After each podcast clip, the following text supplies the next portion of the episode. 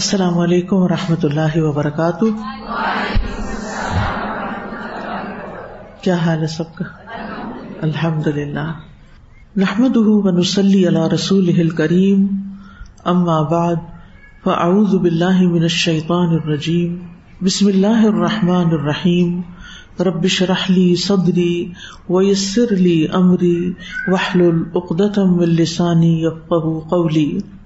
الحمد للہ علامہ منح و آتا الحمد للہ علامہ آفا وبتلا حمدن یقون ارد الحمد لہ و احب الحمد علیہ و افضل الحمد اندہ حمدن یمل اما خلق و یبل ما اراد۔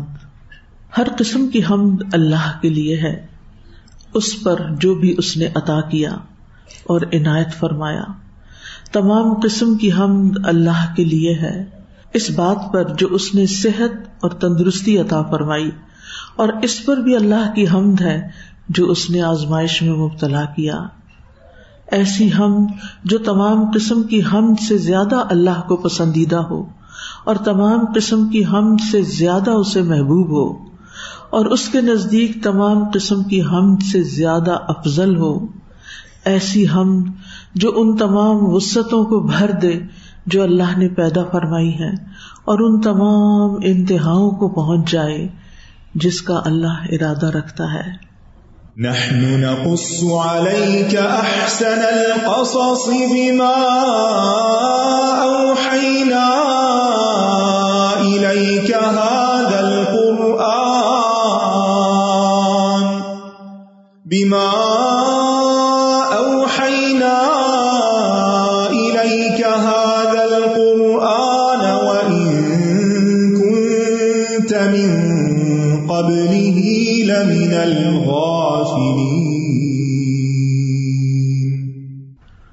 قصص القرآن کے سلسلے میں ہم ادریس علیہ السلام کا ذکر پڑھ رہے تھے۔ اللہ سبحان تعالیٰ نے ادریس علیہ السلام کی صفات بیان کی کہ وہ نہایت سچے نبی تھے اور اللہ تعالیٰ نے ان کو بلند مقام کی طرف اٹھا لیا یا انہیں بلندی عطا کی۔ اور اس کے علاوہ بھی جو تاریخی روایات ملتی ہیں، اس کے مطابق ادریس علیہ السلام بہت سے دنیاوی علوم کے ماہر تھے اور ترس و تدریس کے کام کے بھی ماہر تھے۔ ان کی خاص صفت جو قرآن مجید میں بیان ہوئی ہے، وہ ہے کان صدیق النبیہ کہ آپ صدیق نبی تھے۔ صدیق کون ہوتا ہے؟ جو تصدیق کرتا ہے۔ ایک صادق ہوتا ہے، ایک صدوق ہوتا ہے، ایک صدیق ہوتا ہے۔ صادق سچا، صدوق بہت سچا۔ صدیق جو انتہائی سچا ہو جس کے قول اور فیل میں سچائی ہو، جو سچائی کی تصدیق کرنے والا ہو سچی باتوں کو سچ ماننے والا ہو۔ سچائی کا دل دادا ہو۔ ہر چیز کی بنیاد سچائی پر رکھتا ہو۔ ہم نے یہ بھی دیکھا کہ سدھ کا متضاد کدب ہے، جھوٹ ہے، نفاق ہے۔ اگر ہمارے دل میں کچھ اور ہو اور زبان پر کچھ اور ہو، عمل میں کچھ ہو، قول میں کچھ ہو تو ہم صدیق کہلانے کے مستحق نہیں ہوں گے۔ ایسا شخص صدیق نہیں ہوتا۔ مثلاً دل میں کسی سے محبت ہے نہیں اور صرف زبان سے ہم محبت کا اظہار کیے چلے جا رہے ہیں کسی بھی مطلب کے تحت۔ یہ بھی جھوٹ ہے۔ دل میں کسی کی عزت نہیں اور زبان سے ہم اس کی خوشامد کر رہے ہیں۔ یہ بھی جھوٹ ہے۔ صدیق ایسے نہیں کرتے۔ سچے لوگ ایسی باتیں نہیں کرتے جو ان کے دل میں نہیں ہوتی۔ اور جو دل میں ہوتی ہیں، جتنی ہوتی ہیں، اتنا ہی اظہار کرتے ہیں۔ اس سے بڑھ کر صرف لفاظی نہیں کرتے۔ ہم لفاظی سے بندوں کو خوش کر سکتے ہیں۔ ہم لفاظی اور مبالغہ آرائی سے اللہ سبحان تعالیٰ کو خوش نہیں کر سکتے۔ جو ہمارے دل کا حال دیکھ رہا ہوتا ہے اور ہماری زبان جو بول رہی ہوتی ہے، اسے سن رہا ہوتا ہے۔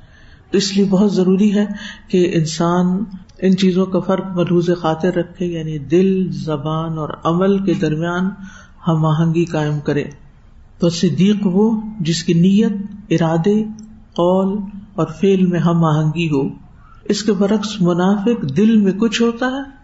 فی قلوب مرد اور زبان پر وہ ایمان کی باتیں کر رہے ہوتے ہیں۔ اگر ہم صرف زبان سے اللہ کی تعریف بیان کر رہے ہیں لیکن ہم حقیقت میں کبھی بھی اللہ کی نعمتوں پر شکر گزار نہیں ہوئے، تو یہ بھی صدیقیت کے منافی بات ہے۔ اسی طرح زبان سے کہنا رضی تو بلّہ ربن، لیکن مصیبت آنے پر صبر ہی نہ کرنا اور ہر وقت واویلا اور شکوا کرنا، تو یہ بھی صدیق ہونے کے منافی ہے۔ تو جب بھی ہم ایسی کوئی بات کریں، تو اپنے آپ سے ضرور سوال کریں ریفلیکٹو تھنکنگ کریں، غور کریں۔ جو کہا ہے، اس کے بارے میں سوچیں کہ واقعی میں نے سچ کہا ہے۔ جو میں سوچ رہی تھی، میری زبان وہی کہہ رہی تھی۔ یا دل میں کچھ اور تھا اور زبان پہ کچھ اور تھا۔ اپنے الفاظ کا جائزہ لیتے رہے، اپنے معاملات کا، اپنے اعمال کا۔ بعض اوقات ہم کام کم کرتے ہیں، لیکن اس کو بڑھا چڑھا کے پیش کرتے ہیں۔ یہ بھی صدیقیت کے منافی ہے۔ صدیقیت ایک اعلی درجہ ہے، تقرب کا درجہ ہے۔ تو اللہ سبحان و تعالیٰ نے ان کا نبی ہونا بعد میں بیان کیا اور ان کا صدیق ہونا پہلے بیان کیا۔ اس آیت سے کچھ اور باتیں بھی ہمیں پتہ چلتی ہیں۔ ہم آیت کے فوائد بیان کر رہے تھے۔ ریسنٹلی آپ کو معلوم ہے کہ پاکستان میں ایک عورت نے نبوت کا دعویٰ کیا اور کچھ لوگ اس کو مان بھی گئے اور ایک گروہ اس کے ساتھ بھی ہو گیا۔ تو یہ سب لا علمی کی وجہ سے ہوتا ہے۔ تو ضروری ہے کہ ہم لوگوں کے اندر ایک اویئرنیس کریٹ کریں۔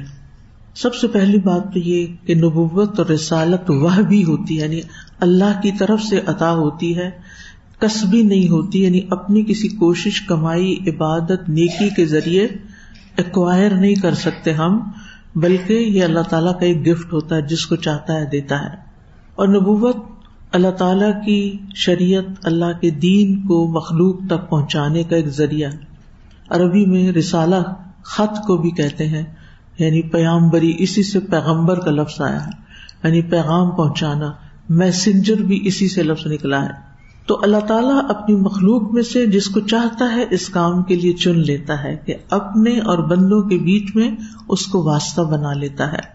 اور یہ انتخاب صرف اللہ ہی کا ہوتا ہے، بندوں کی طرف سے نہیں ہوتا، اس کے لیے نہ کوئی ووٹنگ چاہیے ہوتی ہے اور نہ ہی کوئی دنیا میں کوئی کمال کر کے اس کو حاصل کیا جا سکتا ہے۔ اللہ تعالیٰ صورت الحج میں فرماتے ہیں، اللہ یستفی من الملا اکتی رسول و من الناس، ان اللہ سمیع بصیر۔ اللہ پیغام رسانی کے لیے فرشتوں میں سے بھی رسول چن لیتا ہے اور لوگوں میں سے بھی، بے شک اللہ سب کچھ سننے والا اور دیکھنے والا ہے۔ یعنی یہ اللہ کا کام ہے، جس کے ذریعے اپنا پیغام جس تک پہنچانا چاہے پہنچائے۔ اور سب سے بڑا ظالم وہ ہے کہ جو اس بات کا دعوی کرے کہ میری طرف وہی آتی ہے، حالانکہ ایسا کچھ بھی نہیں ہوتا۔ سورت الانعام میں فرمایا، ومن ازلم ممن افترى على الله كذبا او قال اوحي الي ولم يوحى اليه شيء۔ وہ من کالا سا انزل مثل ما انزل اللہ اور اس سے بڑا ظالم اور کون ہے جو اللہ پر جھوٹ گھڑ لے؟ یا وہ کہے کہ میری طرف وہی کی گئی ہے، حالانکہ اس کی طرف کوئی چیز وہی نہیں کی گئی۔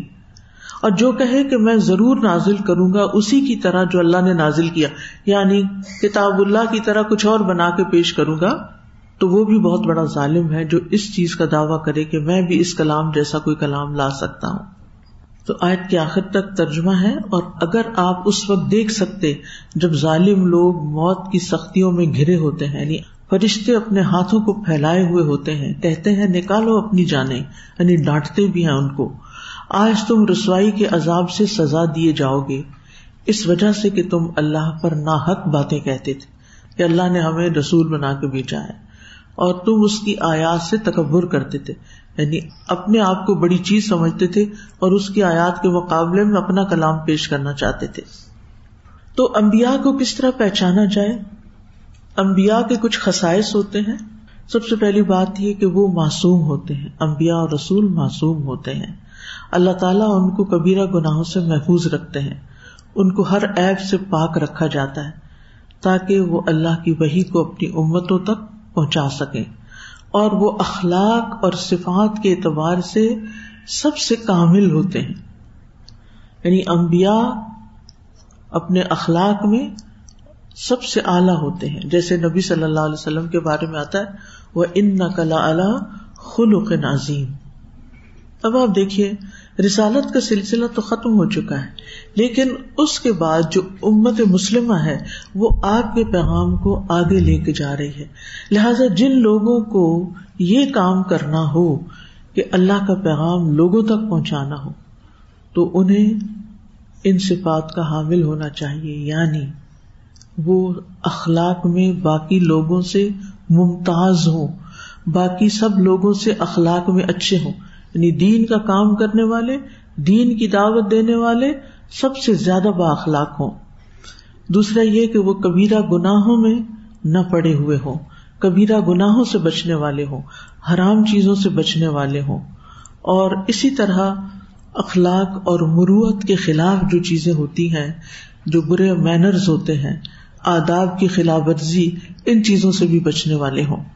یعنی ان کے اندر ایک رکھ رکھا ہو، ادب آداب ہو، ان کی زندگی کے کچھ اصول ہوں۔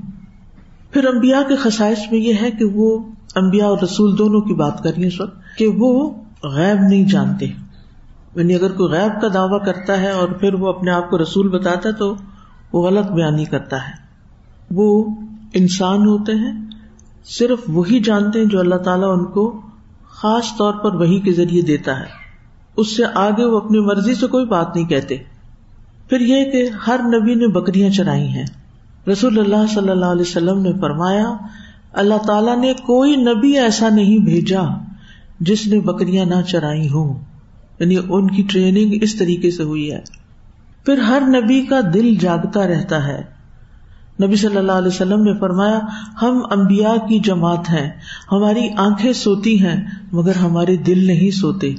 پھر یہ کہ کسی نبی کی وراثت نہیں ہوتی۔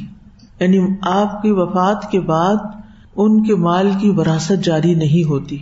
ہر نبی کو فوت ہونے یا زندہ رہنے کا اختیار ملتا ہے۔ صحیح بخاری کی روایت ہے، آپ صلی اللہ علیہ وسلم نے فرمایا، جو نبی مرض الموت میں بیمار ہوتا ہے تو اسے دنیا اور آخرت کا اختیار دیا جاتا ہے، اور وہ کیا اختیار کرتا ہے؟ آخرت، اپنے رب سے ملاقات۔ پھر یہ کہ امبیا کے خواب وہی ہوتے ہیں۔ حضرت عائشہ فرماتی ہیں، رسول اللہ صلی اللہ علیہ وسلم پر وہی کا ابتدائی دور سچے پاکیزہ خوابوں سے شروع ہوا۔ آپ خواب میں جو کچھ دیکھتے، وہ صبح کی روشنی کی طرح صحیح اور سچا ثابت ہوتا۔ تو سچا خواب نبوت کے خسائل میں سے ہے۔ آپ نے فرمایا کسی نیک آدمی کا اچھا خواب نبوت کا چھیالیسواں حصہ ہے۔ لیکن یہ یاد رکھیے کہ سچا خواب دیکھنے سے کوئی نبی نہیں بن جاتا۔ کیونکہ بہت سارے لوگ سمجھتے ہیں کہ اگر ہمارے پاس سچے خواب آ گئے ہیں تو پھر ہم نبی بھی بن گئے ہیں۔ ایسا نہیں۔ وہ ایک مومن انسان ہو سکتا ہے۔ اور کبھی کافر بھی سچا خواب دیکھ لیتا ہے۔ کوئی مثال؟ جی یوسف علیہ السلام کے زمانے میں جب ایک بادشاہ نے خواب دکھا کے سات گائے ہیں، پتلی اور سات موٹی، اور پتلی جو ہے وہ موٹیوں کو کھا رہی ہیں، تو وہ مسلمان کا خواب نہیں تھا، لیکن اس کی وجہ سے آپ دیکھیے کہ کیا کیا تبدیلیاں آئی پھر اس ملک کے اندر۔ ایک تاریخ ہی بدل گئی۔ اور پھر یہ کہ اللہ تعالیٰ کی طرف سے ایک تصویر ہوتی ہے، ایک تبشیر ہوتی ہے۔ تصویر ہوتا ہے ثابت قدمی کے لیے، وہ چیز انسان دیکھ لیتا ہے تو اس کا دل لے کے جم جاتا ہے۔ مثلاً آپ کوئی کام اچھا کرنا شروع کرتے ہیں تو آپ کو مشکلات پیش آتی ہیں۔ تو آپ سوچتے ہیں، کیا خیال ہے، چھوڑ ہی دوں نہ ہی کروں۔ تو آپ کو ایسا خواب دیکھ لیتے ہیں جس کی وجہ سے آپ کا دل جم جاتا ہے کہ نہیں، مجھے اب تو کرنا ہی کرنا ہے۔ یا کبھی بشارت ہوتی ہے کوئی اچھا کام آپ کرتے ہیں تو آپ کو خوشخبری مل جاتی ہے۔ تو اگر کسی کو اچھی خوشخبری مل جائے خواب سچا ہو جائے، تو اس کا مطلب نہیں کوئی نبی بن گیا۔ نبی کا خواب سچا ہی ہوتا ہے، لیکن ہر سچے خواب والا نبی نہیں ہوتا۔ اسی طرح ایک اور بات یاد رکھیے کہ کوئی عورت نبی یا رسول نہیں ہو سکتی۔ صورت النحل میں اللہ تعالیٰ فرماتے ہیں، وما ارسلنا من قبل کب اللہ رجالا نوحی الیہم اہل ذکری ان کن تم لا تعلمون۔ اور ہم نے آپ سے پہلے مردوں کو ہی رسول بنا کر بھیجا، جن کی طرف ہم وہی کرتے تھے، تو تم اہل علم سے پوچھ لو اگر تم نہیں جانتے۔ آج کے دور میں کوئی نبی یا رسول کیوں نہیں آ سکتا؟ اس کی ایک وجہ اور ہے اور وہ ہے کہ رسول اللہ صلی اللہ علیہ وسلم خاتم النبی ہے نبوت کا سلسلہ آپ پہ ختم ہو گیا ہے۔ آپ کا لایا ہوا دین قیامت تک کے لیے انسانوں کے لیے کافی ہے۔ اب کسی نئے نبی کے آنے کی ضرورت نہیں کیونکہ آپ کی لائی ہوئی تعلیمات محفوظ ہیں۔ اور ویسے بھی قرآن مجید میں واضح الفاظ میں فرما دیا گیا سورت الحضاب میں ماں کانا محمد ان ابا احد رجالکم ولاکر رسول اللہ و خاطم النبیین وکان اللہ بک شعی ان علیما محمد تمہارے مردوں میں سے کسی کے بھی باپ نہیں ہے لیکن وہ اللہ کے رسول اور خاتم النبیین ہے اور اللہ ہر چیز کو خوب جاننے والا ہے۔ تو خاتم النبیین کا مطلب کیا ہے؟ نبیوں کی مہر۔ خاتم مہر کو کہتے ہیں اسٹیمپ جس کو کہتے ہیں۔ اور اسٹیمپ آخری عمل کو کہا جاتا ہے یعنی جب کوئی چیز کلوز کر دی جاتی ہے تو اس کے اوپر اسٹیمپ لگا دی جاتی ہے۔ یعنی آپ پر نبوت اور رسالت کا خاتمہ ہو چکا ہے۔ قیامت تک آپ کے بعد نہ ہی کوئی رسول آئے گا، نہ ہی کوئی نبی آئے گا۔ آپ کے بعد جو بھی کوئی نبوت کا دعوی کرے گا، وہ کذاب اور دجال ہوگا۔ یعنی جھوٹا ہوگا اور دجال ہوگا۔ دجال جو بڑا دجال ہے، وہ تو خدائی کا دعوی کر لے گا، لیکن چھوٹے چھوٹے تیس دجالوں کی بھی ذکر آپ نے کیا کہ جو جھوٹی نبوت کا دعوی کریں گے، وہ اس کے علاوہ ہیں۔ اب تک جتنے رسول آئے وہ صرف رسول تھے، جو نبی آئے وہ نبی تھے، جبکہ آپ رسول ہونے کے ساتھ ساتھ خاتم النبیین بھی ہیں۔ یعنی بعض لوگ یہاں سے دھوکا دیتے ہیں کہ رسالت ختم ہو گئی یا نبوت ختم نہیں ہوئی۔ جبکہ قرآن کیا بتاتا ہے کہ نبوت بھی ختم ہو گئی ہے۔ تو اس بنا پر آپ پر ایمان لانے میں دو باتوں پر ایمان لانا ضروری ہے وہ نہ ایمان ناقص ہے۔ وہ کیا ہے؟ کہ آپ اللہ کے رسول ہیں اور آپ خاتم النبیین ہیں۔ یعنی آپ کو صرف رسول مان لینا کافی نہیں، بلکہ خاتم النبیین ماننا بھی ضروری ہے۔ یہ عام ترین بات ہے جو آپ کو اپنے بچوں کو بھی بتانی اور سکھانی چاہیے، تاکہ وہ کسی بھی جھوٹے کے دھوکے میں نہ آئیں۔ اور آپ کی نبوت قیامت تک تمام انسانوں کے لیے صحیح مسلم کی روایت ہے، جس میں آپ نے فرمایا کہ مجھے دوسرے امبیا پر چھ چیزوں کے ذریعے سے فضیلت دی گئی۔ مجھے جامع کلمات عطا کیے گئے۔ دشمنوں پر روب اور دبدبے کے ذریعے میری مدد کی گئی۔ میرے لیے امبال غنیمت حلال کر دیے گئے۔ زمین میرے لیے پاک کی گئی اور مسجد قرار دی گئی۔ مجھے تمام مخلوق کی طرف رسول بنا کر بھیجا گیا۔ وما ارسل کا اللہ رحمت اللہ اور میرے ذریعے سے نبوت کو مکمل کر کے امبیا ختم کر دیے گئے۔ اب یہ سلسلہ ختم ہو گیا۔ اور قیامت تک کوئی اور نبی اور رسول نہیں آئے گا اور نہ ہی اس کی ضرورت ہے۔ آپ کے پیغام کو آگے پہنچانے والے مبلغ اور دائی اور معلم ضرور آئیں گے، لیکن رسول نہیں آئیں گے۔ انس بن مالک کہتے ہیں، رسول اللہ صلی اللہ علیہ وسلم نے فرمایا، بے شک رسالت اور نبوت کا سلسلہ منقطع ہو گیا ہے۔ اس لیے میرے بعد اب کوئی رسول یا نبی نہیں ہوگا۔ صحیح مسلم کی روایت ہے میں امبیا میں آخری نبی ہوں اور میری مسجد مساجد میں آخری مسجد ہے۔ آخری مسجد سے مراد یہ کہ اب کوئی ایسی مسجد نہیں ہوگی کہ جس کے بعد اس میں نماز پڑھنے کا ثواب اتنا ہو جیسے میری مسجد میں نماز پڑھنے کا ہے۔ کتنا ثواب ہے مسجد نبی میں نماز پڑھنے ایک ہزار نمازوں کا یس۔ اور بیت المقدس مسجد اقسا جو ہے۔ دو سو پچاس نمازوں کا۔ اور خانہ کعبہ مسجد حرام۔ ایک لاکھ، ٹھیک ہے؟ اس کے بعد کسی اور مسجد میں نماز پڑھنے کا کوئی ثواب زیادہ ستائیس گنا سے، مسجد میں نماز پڑھنے کا ثواب ستائیس گنا زیادہ ہو جاتا ہے، جماعت کے ساتھ جو ادا کی جاتی۔ پھر یہ کہ نبی صلی اللہ علیہ وسلم کے ذریعے امبیا کی تکمیل ہوئی ہے۔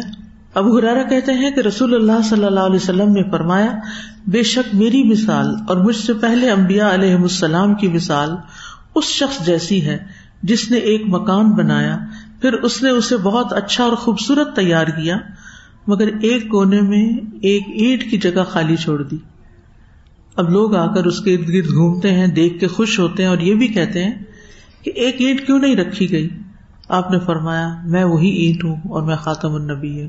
عمارت مکمل ہو چکی ہے، اب اس کے علاوہ کسی اور کی ضرورت نہیں ہے۔ آپ نے اپنے بعد جھوٹے مدعیان نبوت کے بارے میں بھی پیشن گوئیاں کی اور جھوٹی نبوت کا دعویٰ جو ہے یہ قیامت کی علامات میں سے ایک علامت بھی بتایا گیا۔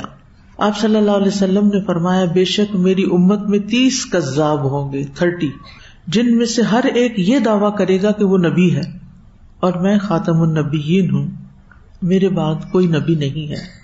تو اس سے کیا پتا چلتا ہے کہ نبی صلی اللہ علیہ وسلم کی رسالت و نبوت آخری ہے۔ عربی کے الفاظ میں یہ جو کذاب ہے، اس کے علاوہ دجال کا لفظ بھی آتا ہے تو دجل کا معنی ہے ملما سازی کرنا۔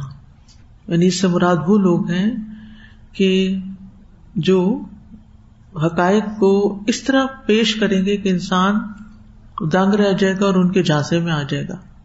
دجال کو بھی بہت بڑا فتنا کیوں بتایا گیا؟ کہ لوگ اس کی باتوں میں آ جائیں گے، اس کو خدا مان بیٹھیں گے۔ تو اسی لیے ہر نبی نے اپنی امت کو دجال سے ڈرایا اور آپ صلی اللہ علیہ وسلم نے تو بہت ہی زیادہ اس کے بارے میں لوگوں کو آگاہ کیا۔ جو بخاری کی کتاب الفتن ہے، اس کے آخری جو لیسن ہے، میں نے جو لاہور میں پڑھا ہے بہت تفصیل کے ساتھ دجال کے اوپر بات کی ہوئی ہے۔ اگر کبھی کسی کو ضرورت ہو تو وہاں سے آپ سن سکتے ہیں۔ اور دجالوں میں سے سب سے بڑا دجال وہ ہے جس کو عیسیٰ علیہ السلام قتل کریں گے۔ لیکن اس سے کم مرتبے کے اور بھی بہت سے دجال ہوں گے جو جھوٹی نبوت کا دعوی کریں گے اور اس کے علاوہ بھی جھوٹ بولیں گے۔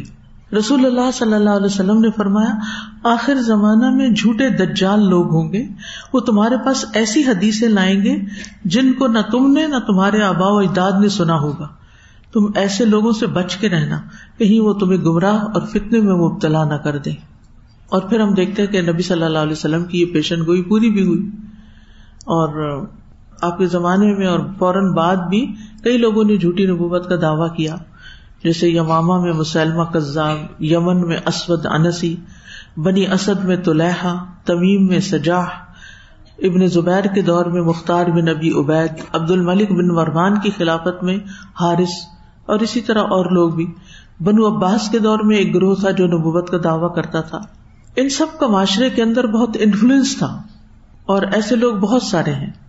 یعنی جب لوگ دیکھتے ہیں نا کہ کوئی ان کی بات سننے لگ گیا ہے، تو بازو کا شیطان ان کو اتنا بہکاتا ہے کہ وہ آپے سے باہر ہو جاتے ہیں۔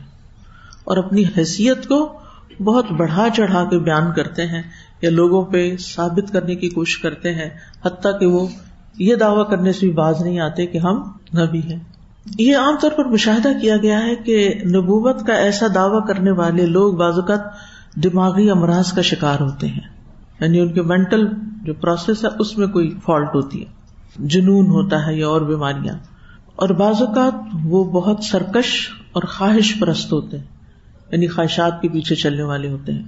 نبی صلی اللہ علیہ وسلم نے امت کو آگاہ کرنے کے لیے پیشن گوئی فرمائی اور آپ ان کو ان سب چیزوں کے بارے میں بتا کر گئے تاکہ ہر وہ شخص جو جھوٹا ہو اور دجال ہو، دھوکے باز ہو، گمراہ کرنے والا ہو، خود گمراہ ہو، امت ان کی باتوں میں نہ آئے۔ لیکن مشکل یہ کہ امت ایسی تعلیم حاصل ہی نہیں کرتی کہ جس سے وہ پھر بھٹک جاتی ہے۔ چاہے کوئی شخص بڑی بڑی شوبدہ بازیاں دکھائے، بڑے بڑے حیران کن تلسمات دکھائے جادوگری سے چیزوں کو کچھ سے کچھ بنا کے کر دے، لیکن جن کو نبی صلی اللہ علیہ وسلم کی تعلیم پہنچ چکی ہو۔ اور پھر اس پر یقین بھی ہو، وہ پھر ایسے باتوں میں نہیں آتے۔ دیکھیں، دو لیول ہوتے ہیں۔ ایک ہوتا ہے صرف کسی چیز کا علم ہونا، ہمیں پتا ہے۔ اور ایسے بہت لوگ ہوتے ہیں جنہیں بہت کچھ پتا ہوتا ہے، لیکن ان کا عمل صفر ہوتا ہے۔ کیوں؟ اس لیے کہ جو انہوں نے سیکھا ہوتا ہے، اس پر انہیں یقین نہیں ہوتا۔ اگر ان کا یقین ہوتا نا، اس پر تو ان کا عمل بدل جاتا۔ بہت سے لوگ نئی نئی معلومات سے بڑے انسپائر ہوتے ہیں، خوش ہوتے ہیں۔ لیکن ہم دیکھتے ہیں کہ اوور دا ایئر ان کے عمل میں کچھ بھی تبدیلی نہیں آتی تس مس نہیں ہوتے۔ ان کا رکھ رکھاؤ، ان کا لین دین، ان کا معاملہ، اخلاق لائف اسٹائل سب وہی چل رہا ہوتا ہے۔ وجہ کیا ہوتی ہے؟ یقین نہیں ہوتا کہ جو کہا گیا یہ سچ ہے، یہ کرنے کے لیے آیا ہے۔ اور اگر نہیں کیا تو پکڑ بھی بڑی سخت ہے۔ وہ پڑھا ہوا ایک طرف رکھ لیتے ہیں باقی اپنی زندگی اپنی ہی خواہشات کے مطابق جیتے ہیں۔ تو بہرحال جس کو بھی اللہ تعالیٰ فہم دے، شعور دے، علم دے، اس کے لیے لازم ہے کہ پھر وہ ایسی چیزوں سے بچے اور ایسے دعوے کرنے والوں کی تصدیق نہ کرے، کیونکہ ایسا کرنا کفر ہو جاتا ہے۔ یعنی اگر کوئی نبوت کا دعوی کرتا ہے اور کوئی اس کو سچ مان لیتا ہے، تو یہ کفر ہے۔ اور ابن تیمیہ کہتے ہیں کہ جو شخص رحمانی اور نفسانی حالات کے درمیان فرق نہیں کرتا اس شخص کے لیے حق باطل کے ساتھ مشتبہ اور خلط ملت ہو جاتا ہے۔ آپ سب جانتے ہیں اور آدم علیہ السلام کے قصے میں تم ڈیٹیل میں ہی بات پڑھ چکے ہیں کہ انسان کے ساتھ ایک فرشتہ بھی ہے اور دوسرا شیطان۔ شیطان کیا کرتا ہے؟ وس وسے ڈالتا ہے۔ اچھا ایک تیسرا بھی اندر۔ ونا اللہ تو وس وسو بھی نفسو ایک نفس بھی ہے۔ جہاں خواہشات ہیں اور بہت سے احساسات ہیں۔ اب آپ دیکھیے۔ ادھر سے فرشتہ الہام کرتا ہے، ادھر شیطان وسواس ڈالتا ہے، ادھر سے دل سے خواہشات اٹھتی ہیں۔ اب ان میں فرق کرنا کتنا اہم ہے۔ اور جب تک یہ فرق پتہ نہیں چلتا، انسان سیدھے رستے پہ نہیں چل سکتا۔ تو بہت سے لوگ جو بھٹکتے ہیں علم کے باوجود، وہ ان کو گڑبڑ کر دیتے ہیں۔ وہ بظاہر بول رہے ہوتے ہیں کہ ہم بڑا کوئی نیکی کا، عبادت کا، دین کا کام کر رہے ہیں۔ حالانکہ وہ ان کے اندر کی چھپی ہوئی کوئی خواہش ہوتی ہے جو ایک طریقے سے پوری نہیں ہوتی، تو وہ اس کام کا آسرا لے کے وہ پوری کر رہے ہوتے ہیں۔ کچھ چیزیں شیطان مزین کر کے ان کو دکھا دیتا ہے۔ اور وہ جو فرشتہ الحام کرتا ہے یا وہ روکتا بھی ہے کچھ چیزوں سے، جو زمین میں جس کا القاع ہوتا ہے، انسان اس کو ایک طرف کر دیتا ہے، کیونکہ خواہشات غالب آ جاتی ہیں۔ شیطان کے وسو سے جو کہ وہ بار بار آ رہا ہے، آ رہا ہے، آ رہا ہے، انسان اس کے نیچے ان کے اندر مغلوب ہو جاتا ہے۔ تو اس لیے اللہ سبحان تعالیٰ سے یہ دعا مانگا کرے، سجدوں میں بھی مانگا کرے۔ اللہ الحمنی رشدی و من شر نفسی۔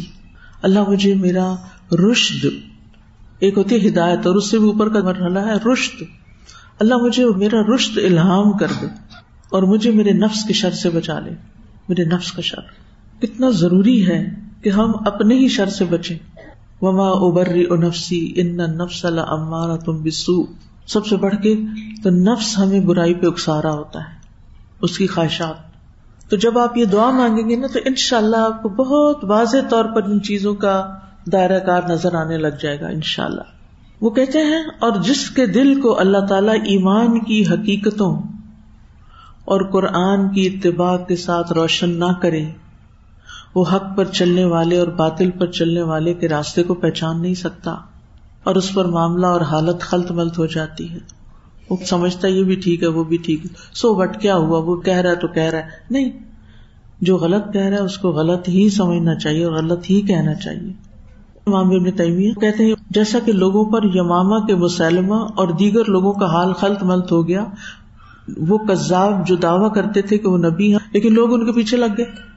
کبھی ایسا نہیں ہو کہ کسی نے جھوٹی نبوت کا دعویٰ کیا اور کچھ لوگ اس کے حامی مددگار نہ بن گئے۔ تو وہ انہیں لوگوں میں سے ہوتے ہیں جن پہ حق و باطل مشتبہ ہو جاتا ہے۔ یا وہ خواہشات کی پیروی کرنے والے ہوتے ہیں، یا ان کے کچھ مفادات ایسے لوگوں سے منسلک ہوتے ہیں، تو وہ ان کے پیچھے لگے ہوئے ہوتے ہیں۔ تو بہرحال جھوٹی نبوت کا دعوی کرنے والے جو ہیں، اللہ نے ان کو ہمیشہ نامراد کیا۔ جن لوگوں نے نبی صلی اللہ علیہ وسلم کے دور میں دعوی نبوت کیا نبی صلی اللہ علیہ وسلم نے اپنے صحابہ کے ذریعے ان کو ختم کیا۔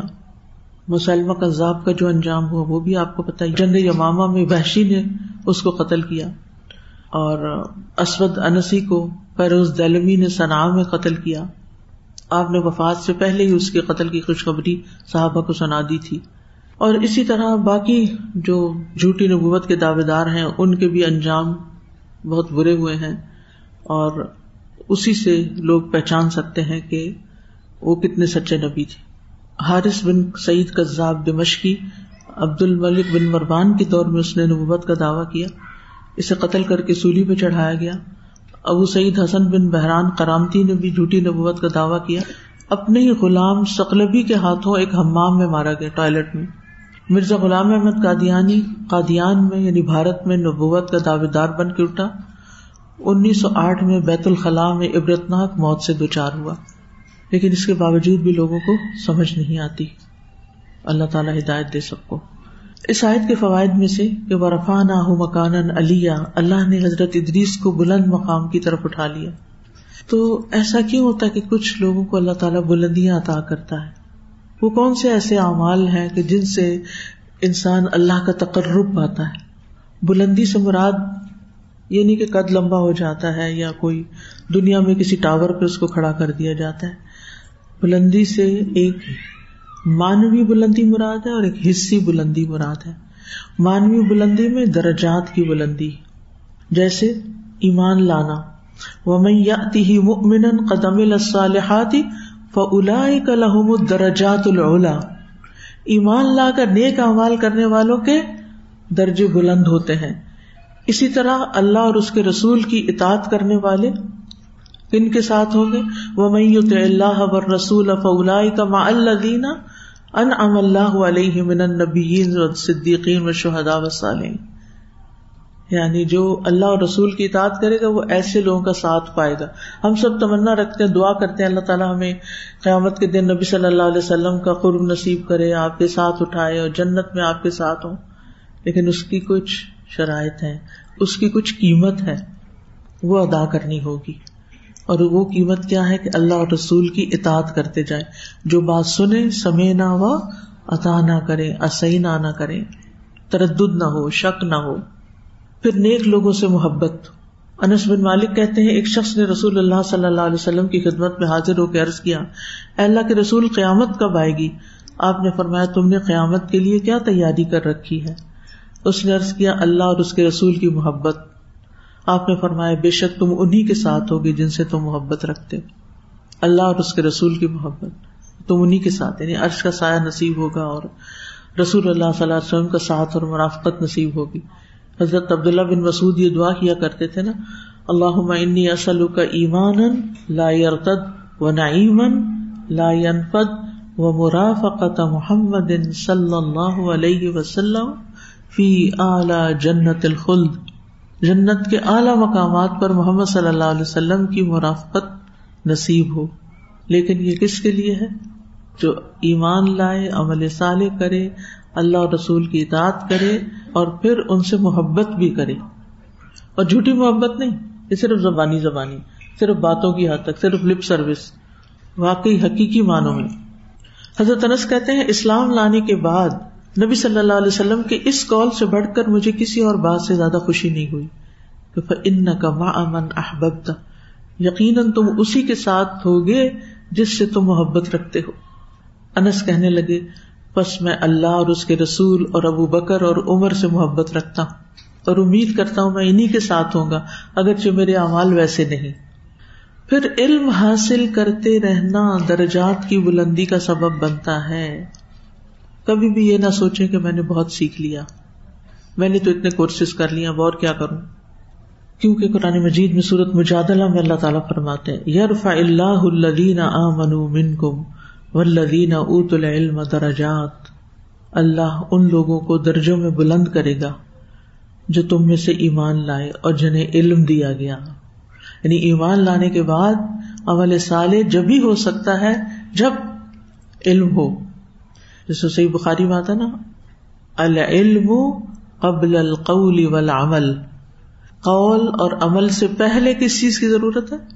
علم کی ضرورت ہے۔ مسلمان بننے کے لیے علم کی ضرورت ہے۔ فعلم انہ لا الہ الا توحید کے لیے علم کی ضرورت ہے۔ ایمان کی پختگی کے لیے علم کی ضرورت ہے۔ اور پھر ہر عبادت کے لیے علم کی ضرورت ہے۔ اپنے انجام کو جاننے کے لیے علم کی ضرورت ہے۔ یعنی کون سا معاملہ دین یا دنیا کا ایسا ہے جہاں علم کی ضرورت نہ ہو؟ کبھی دین کا علم سیکھے کبھی دنیا کا سیکھے جو بھی نفع مند ہو۔ دنیا میں بھی آپ دیکھیں، جتنا کچھ آپ سیکھتے چلے جاتے اسی کے مطابق آپ کے درجات بلند ہوتے جاتے ہیں۔ پھر قرآن حفظ کرنا۔ حدیث میں آتا صاحب قرآن سے کہا جائے گا، پڑھتا جا، چڑھتا جا۔ اور اسی طرح ٹھہر ٹھہر کر پڑھ، جیسے دنیا میں ٹھہر کر پڑھتا تھا۔ جہاں آخری آیت ختم کرے گا، وہی تیرا مقام ہو کتنی بلندی۔ چھ ہزار چھ سو چھیاسٹھ آئے تھے اتنے درجے بلند۔ پھر ہے اللہ کے راستے میں نکلنا۔ اللہ کے راستے میں نکلنا۔ رسول اللہ صلی اللہ علیہ وسلم نے فرمایا، جو شخص اللہ اور اس کے رسول پر ایمان لائے، نماز قائم کرے اور رمضان کے روزے رکھے، تو اللہ کے ذمے حق ہے کہ اسے جنت میں داخل کرے۔ خواہ وہ اللہ کی راہ میں جہاد کرے یا اپنی جائے پیدائش میں بیٹھا رہے۔ ٹھیک ہے؟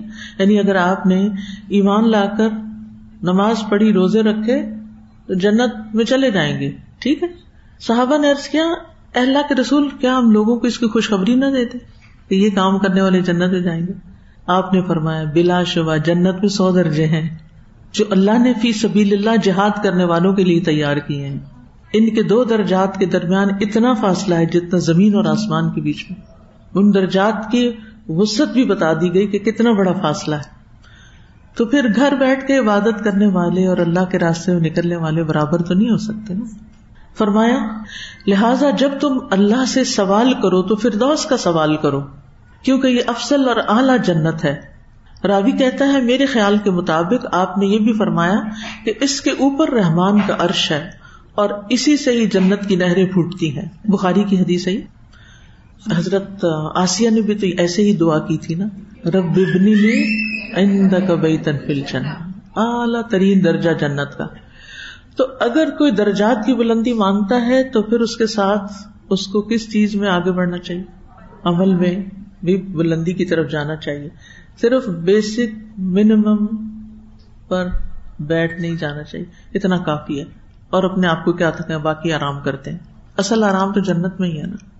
پھر اسی طرح نبی صلی اللہ علیہ وسلم نے فرمایا کہ جو شخص سچے دل سے شہادت کا سوال کرے، سچے دل سے۔ اچھا جب بھی اپنے لیے شہادت مانگے نا تو ذرا سا رک کے ضرور، ذرا ٹھہر کے مانگے، سوچ کے مانگے۔ اور اپنے دل کو ٹٹولنے، واقعی مانگ رہے ہیں یا بس صرف شہید کے بہت فائدے سنے تو ہم بھی چلو شہید ہو جائیں؟ آپ نے فرمایا کہ اللہ اسے شہدا کے مرتبے تک پہنچا دیتا ہے، چاہے وہ اپنے بستر پر ہی کیوں نہ پہنچو سچی نیت کا یہ فائدہ ہوتا ہے۔ پھر فرائض کی ادائیگی۔ قبیلہ بنو گزار میں سے ایک شخص رسول اللہ صلی اللہ علیہ وسلم کی خدمت میں حاضر ہوا اور عرض کیا، میں گواہی دیتا ہوں کہ اللہ کے سوا کوئی معبود نہیں اور آپ اللہ کے رسول ہیں۔ میں پانچ نمازیں پڑھتا ہوں اور رمضان کے روزے رکھتا ہوں اور اس کا قیام بھی کرتا ہوں اور زکوٰۃ بھی دیتا ہوں۔ فرمایا، جو شخص ان اعمال پر فوت ہوا وہ صدیقین اور شہدا میں سے ہے۔ یعنی ان ساری چیزوں کی پابندی کرنے والا۔ اور اس میں جو ایکسٹرا چیز ہے نا، وہ قیام ہے۔ اس میں آپ دیکھیے کہ رمضان میں بہت سے لوگ کہتے ہیں، کیا تراوی پڑھنا ضروری؟ قیام کرنا ضروری؟ جی ہاں ضروری ہے۔ ہم اس وقت تک کوئی کام نہیں کرتے، جب تک ہمیں کوئی یہ نہ بتائے، یہ فرض ہے، یہ سنت ہے، یہ موقع ہے یہ غیر موقع ہے؟ موقع بتائیں گے تو کر لیں گے۔ غیر موقع بتائیں گے تو چھوڑ دیں گے۔ سنت بتائیں گے تو تھوڑا سا کر لیں گے۔ نفل بتائیں گے تو مائنس کر دیں گے۔ تو روزہ تو فرض ہے، لیکن روزے کی طرح قیام فرض نہیں ہے۔ وہ ہم پہ چھوڑا کہ یہ بھی کہتے امتحان ہے نا کہ ہم کرتے کیا جو چیز فرض نہیں، کیا وہ واقعی اللہ کی خوش ندی کری پھر بھی کرتے؟ تو اس میں آپ دیکھیے کہ قیام جو ہے رمضان کا یہ بڑی فضیلت والا ہے۔ اور خاص طور پر اس میں پھر جو قرآن کا پڑھنا ہے، کیونکہ رمضان میں قرآن نازل ہوا تھا۔ اور قرآن کی تلاوت ویسے بھی کر سکتے ہیں، لیکن نماز میں کی ہوئی تلاوت افضل ہے۔ اس لیے غنیمت جانے رمضان کی راتوں کو کہ جس میں مارے بندے یا تراوی یا رات کے آخر میں اٹھ کے کچھ نہ کچھ پڑھنے کی توفیق ہو جاتی ہے۔ پھر کثرت سجود، زیادہ نوافل، زیادہ نمازیں، یہ بلندی درجات کا ذریعہ ہے ربیہ بن کاب اسلم کہتے ہیں، میں رات کو رسول اللہ صلی اللہ علیہ وسلم کے پاس سوتا تھا۔ اور آپ کے وزو کے پانی اور ضرورت کا خیال رکھتا تھا۔ حالانکہ آپ کی ازواج متحرات بھی تھی، لیکن یہ ڈیوٹی وہ اپنی بیویوں سے نہیں لیتے تھے، آپ کے خادم تھے۔ ایک دن آپ نے فرمایا، کچھ مانگو۔ میں نے ارض کیا، جنت میں آپ کی رفاقت کا سوال کرتا ہوں۔ آپ نے فرمایا، اس کے علاوہ کچھ اور۔ میں نے ارض کیا، بس یہی۔ تو آپ نے فرمایا، تو اپنے معاملے میں سجدوں کی کثرت کے ساتھ میری مدد کرو کہ تمہیں اپنے ساتھ رکھ سکو۔ سجدوں کی کثرت، سنتوں اور نوافل کا اہتمام۔ کچھ نہیں بگڑتا، ہم گھنٹوں بیٹھ کے فضول باتیں کرتے ہیں، فون پر بیٹھ جاتے ہیں اور کام کرنے لگ جاتے ہیں۔ لیکن نوافل نہیں پڑھتے یا سنت نہیں پڑھتے۔ صرف اپنے آپ کو ایک دفعہ راضی کرنے کی ضرورت ہے۔ یعنی اپنے آپ سے خود آپ نے آپ کو ڈانٹ کے اپنے نفس کو اور کہیں کہ بس آج تو تم نے پڑھنا ہی پڑھنا ہے۔ دیکھو بلا تم مر جاؤ گی پڑھ کے۔ اگر مری جاؤ تو بہت اچھا ہے۔ سال اس سے اچھی کیا موت ہو سکتی ہے کہ انسان وہ کام کر رہا جس سے اللہ کی محبت حاصل ہوتی یہ میں نے آپ کو بار ہاں بات بتائی فرائض ادا کرنے سے اللہ کا تقرب ملتا ہے اور نوافل ادا کرنے سے محبت ملتی ہے۔ تو جس کام سے اللہ کی محبت ملتی ہے، کیا وہ نہیں کرو گے؟ پھر تین صفات ایسی ہیں کہ جن سے درجات کی بلندی ہوتی ہے۔ رسول اللہ صلی اللہ علیہ وسلم نے فرمایا، کیا میں تمہیں ایسی چیز سے آگاہ نہ کروں جس کے ذریعے سے اللہ گناہ مٹا دیتا ہے، درجات بلند فرماتا ہے؟ صحابہ نے عرض کیا، اللہ کے رسول کیوں نہیں؟ آپ نے فرمایا، ناگواریوں کے باوجود اچھی طرح وزو کرنا۔ یعنی نیند آئی ہوئی ہے، ٹھنڈا پانی ہے، کم پانی ہے، یا سخت گرم پانی ہے، یا بہت تھوڑا پانی ہے۔ یعنی کوئی بھی وزو کی ایسی حالت جس میں ہم کمفرٹیبل نہیں ہوتے۔ مساجد تک زیادہ قدم چلنا، مردوں کے لیے خاص طور پر۔ ایک نماز کے بعد دوسری نماز کا انتظار کرنا۔ بار بار گھڑی دیکھنا۔ کتنا وقت باقی ہے۔ سو یہی ربات ہے۔ ربات کا مطلب شیطان کے خلاف پروٹیکشن کی وال پھر اللہ کا ذکر۔ یہ انسان کے درجوں کی بلندی کا باعث بنتا ہے۔ نبی صلی اللہ علیہ وسلم نے فرمایا، کیا میں تمہارے سب سے بہتر اور تمہارے بادشاہ کے نزدیک سب سے پاکیزہ اور سب سے بلند درجے والے عمل کی خبر نہ دوں؟ سب سے بہتر، سب سے پاکیزہ، سب سے بلند درجے والا عمل۔ وہ عمل جو تمہارے لیے سونا چاندی خرچ کرنے سے بہتر ہے۔ وہ عمل تمہارے لیے اس سے بھی بہتر ہے کہ تم میدان جنگ میں اپنے دشمن سے ٹکراؤ۔ وہ تمہاری گردنے کاٹے اور تم ان کی کاٹو۔ لوگوں نے کہا جی ہاں ضرور بتائیے۔ آپ نے فرمایا، وہ اللہ تعالیٰ کا ذکر ہے۔ معاذ بن جبل کہتے ہیں، اللہ تعالیٰ کے ذکر سے بڑھ کر اللہ کے عذاب سے بچانے والی کوئی اور چیز نہیں۔ لیکن افسوس کہ ہم اپنے اوقات کی حفاظت نہیں کرتے اور ہم ذکر نہیں کرتے۔ اوقات کی حفاظت کیا؟ مثال کے طور پر چھوٹی سی مثال دیتی آپ نے اپنے میسجز کھولے۔ میسج میں کوئی آڈیو تھا نیٹ سلو تھا آڈیو نہیں چل رہا۔ آپ ویٹ کر رہے ہیں، کیا کریں گے اس دوران؟ ذکر، یاد رکھیے گا یہ بات۔ اتنے چھوٹے، کھل گئے۔ اگر کوئی ایسی چیز ہے کہ جس میں بڑی توجہ کی ضرورت نہیں، ذکر جاری رکھیے۔ کچھ چیزیں ہوتی ہیں صرف دیکھنے کی ہوتی ہے کچھ ہوتی ہے صرف سننے کی ہوتی ہے زبان چلتی رہنی چاہیے، ذکر کرتے رہیں۔ اسی طرح اور بھی بہت سے مواقع ایسے ہوتے ہیں۔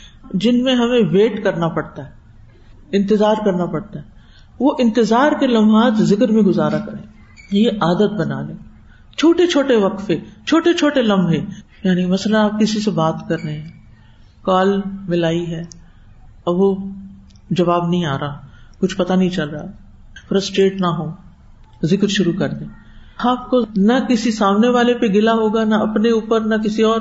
کوئی زبان سے بات ہی نہیں نکلے گی کیونکہ آپ اتنی اچھی ذکر کر رہے تھے ابھی تک۔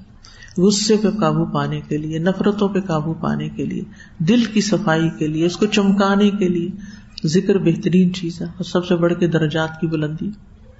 پھر اچھا اخلاق۔ ابو دردا کہتے ہیں، میں نے نبی صلی اللہ علیہ وسلم کو فرماتے ہوئے سنا، میزان میں حسن خلق سے زیادہ بھاری کوئی چیز نہیں رکھی جائے گی۔ یقیناً اچھے اخلاق والا شخص روزے دار اور نماز پڑھنے والے کا درجہ پا لیتا ہے یعنی بلند درجہ حاصل کر لیتا ہے۔ فرض نمازیں مراد نہیں ہے یہاں، نوافل ہے کیونکہ اچھے اخلاق کی وجہ سے نمازیں معاف نہیں ہوتی۔ رسول اللہ صلی اللہ علیہ وسلم نے فرمایا، قیامت کے دن میرے نزدیک تم میں سب سے زیادہ محبوب اور قریب بیٹھنے والے لوگ وہ ہیں جو بہترین اخلاق والے ہیں۔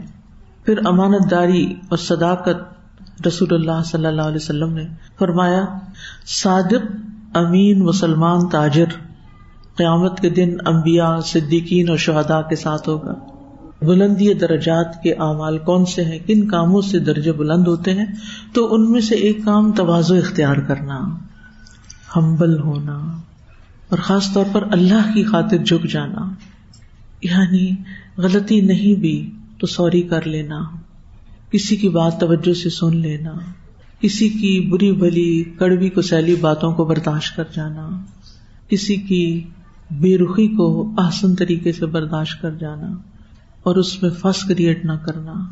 یعنی ہر معاملے میں تکبر سے بچنا اور اللہ کی خاطر کہ اللہ تیری رضا کی خاطر یہ سب کر رہی۔ یعنی وہ چیزیں جو نفس پہ بڑی بھاری ہوتی ہیں اور نفس اکساتا ہے پھر انسان کو کہ تم کیوں دوسروں کے نیچے لگو۔ لوگ تمہیں یوز کر رہے ہیں۔ اے اللہ، صرف تیری خاطر اس جھگڑے اور فساد کو ختم کرنے کے لیے، اس گھر کو بنانے کے لیے، اس کو قائم رکھنے کے لیے، ان تعلقات کو اچھا کرنے کے لیے۔ جھک جانا۔ وما تواد احد اللہ اللہ رفا اللہ اللہ ایسے لوگوں کو ضرور بلندی عطا کرے گا جو اللہ کے لیے توازو اختیار کرتے ہیں۔ اللہ کے حمبل بندے بنے رہتے ہیں۔ اسی طرح مصیبت پہ صبر کرنا۔ رسول اللہ صلی اللہ علیہ وسلم نے فرمایا، جس مسلمان کو کوئی کانٹا یا کانٹے سے بڑھ کے کوئی چیز لگ گئی ہو، تو اس کے بدلے میں اس کے لیے ایک درجہ لکھ دیا جاتا ہے اور اس کا ایک گناہ مٹا دیا جاتا ہے، درجے کی بلندی ہو جاتی ہے اس کی۔ پھر دو بیٹیوں کی پرورش، یہاں تک کہ وہ بالغ ہو جائیں۔ پھر یتیم کی پرورش اور پھر صفوں کو ملانا۔ بے شک اللہ تعالیٰ اپنی رحمت نازل فرماتا ہے اور فرشتے ایسے لوگوں کے لیے دعا کرتے ہیں جو صفوں کو ملاتے ہیں اور جو کوئی صف میں شگاف کو پر کرتا ہے، اللہ تعالیٰ اس وجہ سے اس کا درجہ بلند کر دیتے ہیں۔ جو صفوں کے شگاف پر کرتا ہے، اللہ تعالیٰ اس کا درجہ بلند کر دیتے ہیں۔ اسی طرح درو شریف پڑھنا۔ جب کوئی درو شریف پڑھتا ہے تو کیا ہوتا ہے؟ اس کے دس درجے بلند ہوتے ہیں۔ دس نیکیاں لکھی جاتی ہیں، دس گنا معاف ہوتے ہیں۔ تو یہ تھی سورت مریم کی آیت جس میں حضرت ادریس علیہ السلام کا ذکر ہوا تھا۔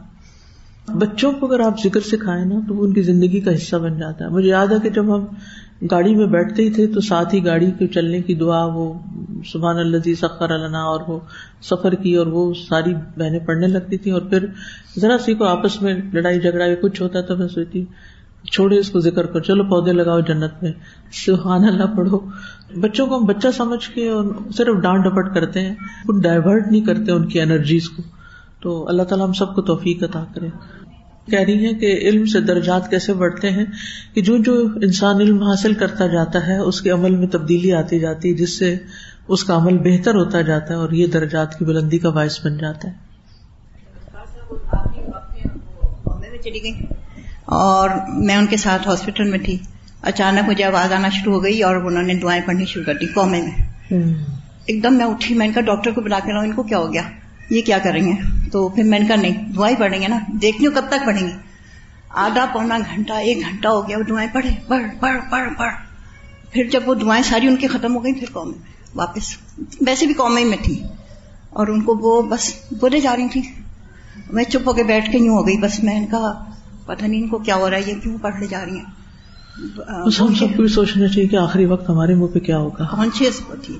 اور دوسرا جب میں ابھی ڈرائیو کرتی تھی تو اتنی الجھن ہوتی تھی ریڈ لائٹ آ گئی رش ہو گیا سر میں درد ہونے لگتا تھا ڈپریشن اس میں چلے۔ گئے پھر میں نے تصویرات کرنی۔ ریڈ لائٹ پہ تینتیس دفعہ الحمد للہ اللہ اکبر سبحان اللہ پڑھوں گی۔ یہاں پہ میں دروشری پڑھوں گی۔ اس راستے سے وہاں تک میں یہ والی تصویر پڑھوں گی سبحان اللہ پڑھوں گی۔ میں کہتی تھی راستہ کیوں ختم ہو گیا؟ میری تو تصویر نہیں ختم ہوئی۔ تو وہ پتہ ہی نہیں چلتا تھا۔ اور پرسپیکٹو چینج ہو گیا۔ ہاں شکر الحمد للہ کس طرح زندگی بدل جاتی ہے نا؟ کیسے ہر چیز مختلف لگنے لگتی ہے۔ جب سوچ بدلتی ہے اور سوچ نفع مند علم سے بدلتی اللہ انی اسلو کا ایمان اللہ یرقد و نعیم لا ينفد و مرافقت محمد صلی اللہ علیہ وسلم فی اعلی جنت الخلد. اللہ ارزقنا حبک و حب من يحبك وحب عمل يقربنا الى حبك. اللهم اكفنا بحلالك عن حرامك واغننا بفضلك عمن سواك. اللهم لا سهل الا ما جعلته سهلا وانت تجعل الحزن سهلا اذا شئت. اللهم اغفر لي ذنبي كله، دقه وجله واوله واخره وعلانيته وسره. اللہ مجال اوسع رزق کا علیہ عند کبر سنی وانقطاع عمری اللہ مغفر لی ذنبی ووسع لی فی داری وبارک لی فی رزقی اللہم انی اعوذ بک من منکرات الاخلاق والاعمال والاہواء اللہم احینی مسکینا وامتنی مسکینا واحشرنی فی زمرت المساکین اللہم انی اعوذ بک من غلبت الدین و غلبت العدوی و شماعت الاعداء یا رب العالمین تو ہماری نمازیں، روزے، رمضان کی عبادتیں، قیام، سب قبول فرما۔ اللہ ہمیں بہترین کی توفیق عطا فرما۔ اللہ بفقنا لما تحب و ترضا۔ اللہ ہم سب کو صحت کامل عطا فرما۔ اللہ تمام بیماروں کو صحت عطا فرما۔ اللہ سب دکھی اور پریشان لوگوں کے دکھ دور فرما۔ اللہ ہمیں مرتے دم تک سیدھے رستے پہ قائم رکھنا۔ یا اللہ تو ہم سے راضی ہو جا۔ یا اللہ تو ہم سے راضی ہو جا۔ یا اللہ تو ہماری ان کوششوں کو قبول فرما اور ان میں ہماری صحیح رہنمائی فرما۔ اللہ ہمیں اپنے پسندیدہ لوگوں میں شامل کر لے۔ اللہ ہمیں خیر کی کنجیاں بنا دے اور شر کے تالے بنا دے۔ اللہ ہمارا اخلاق اچھا کر دے۔ اللہ ہمیں قرآن کا صحیح علم اور فہم عطا فرما اور ہماری غلطیوں اور خطاؤں کو معاف کر دے۔ ربنا تقبل منا انك انت السميع العليم وتب علينا انك انت التواب الرحيم وصلى الله تعالى على خير خلقه محمد وعلى اله واصحابه واهل بيته اجمعين برحمتك يا ارحم الراحمين واخر دعوانا ان الحمد لله رب العالمين سبحانك اللهم وبحمدك اشهد ان لا اله الا انت استغفرك واتوب اليك السلام علیکم و رحمۃ اللہ وبرکاتہ. فقصص القصص لعلهم يتفكرون.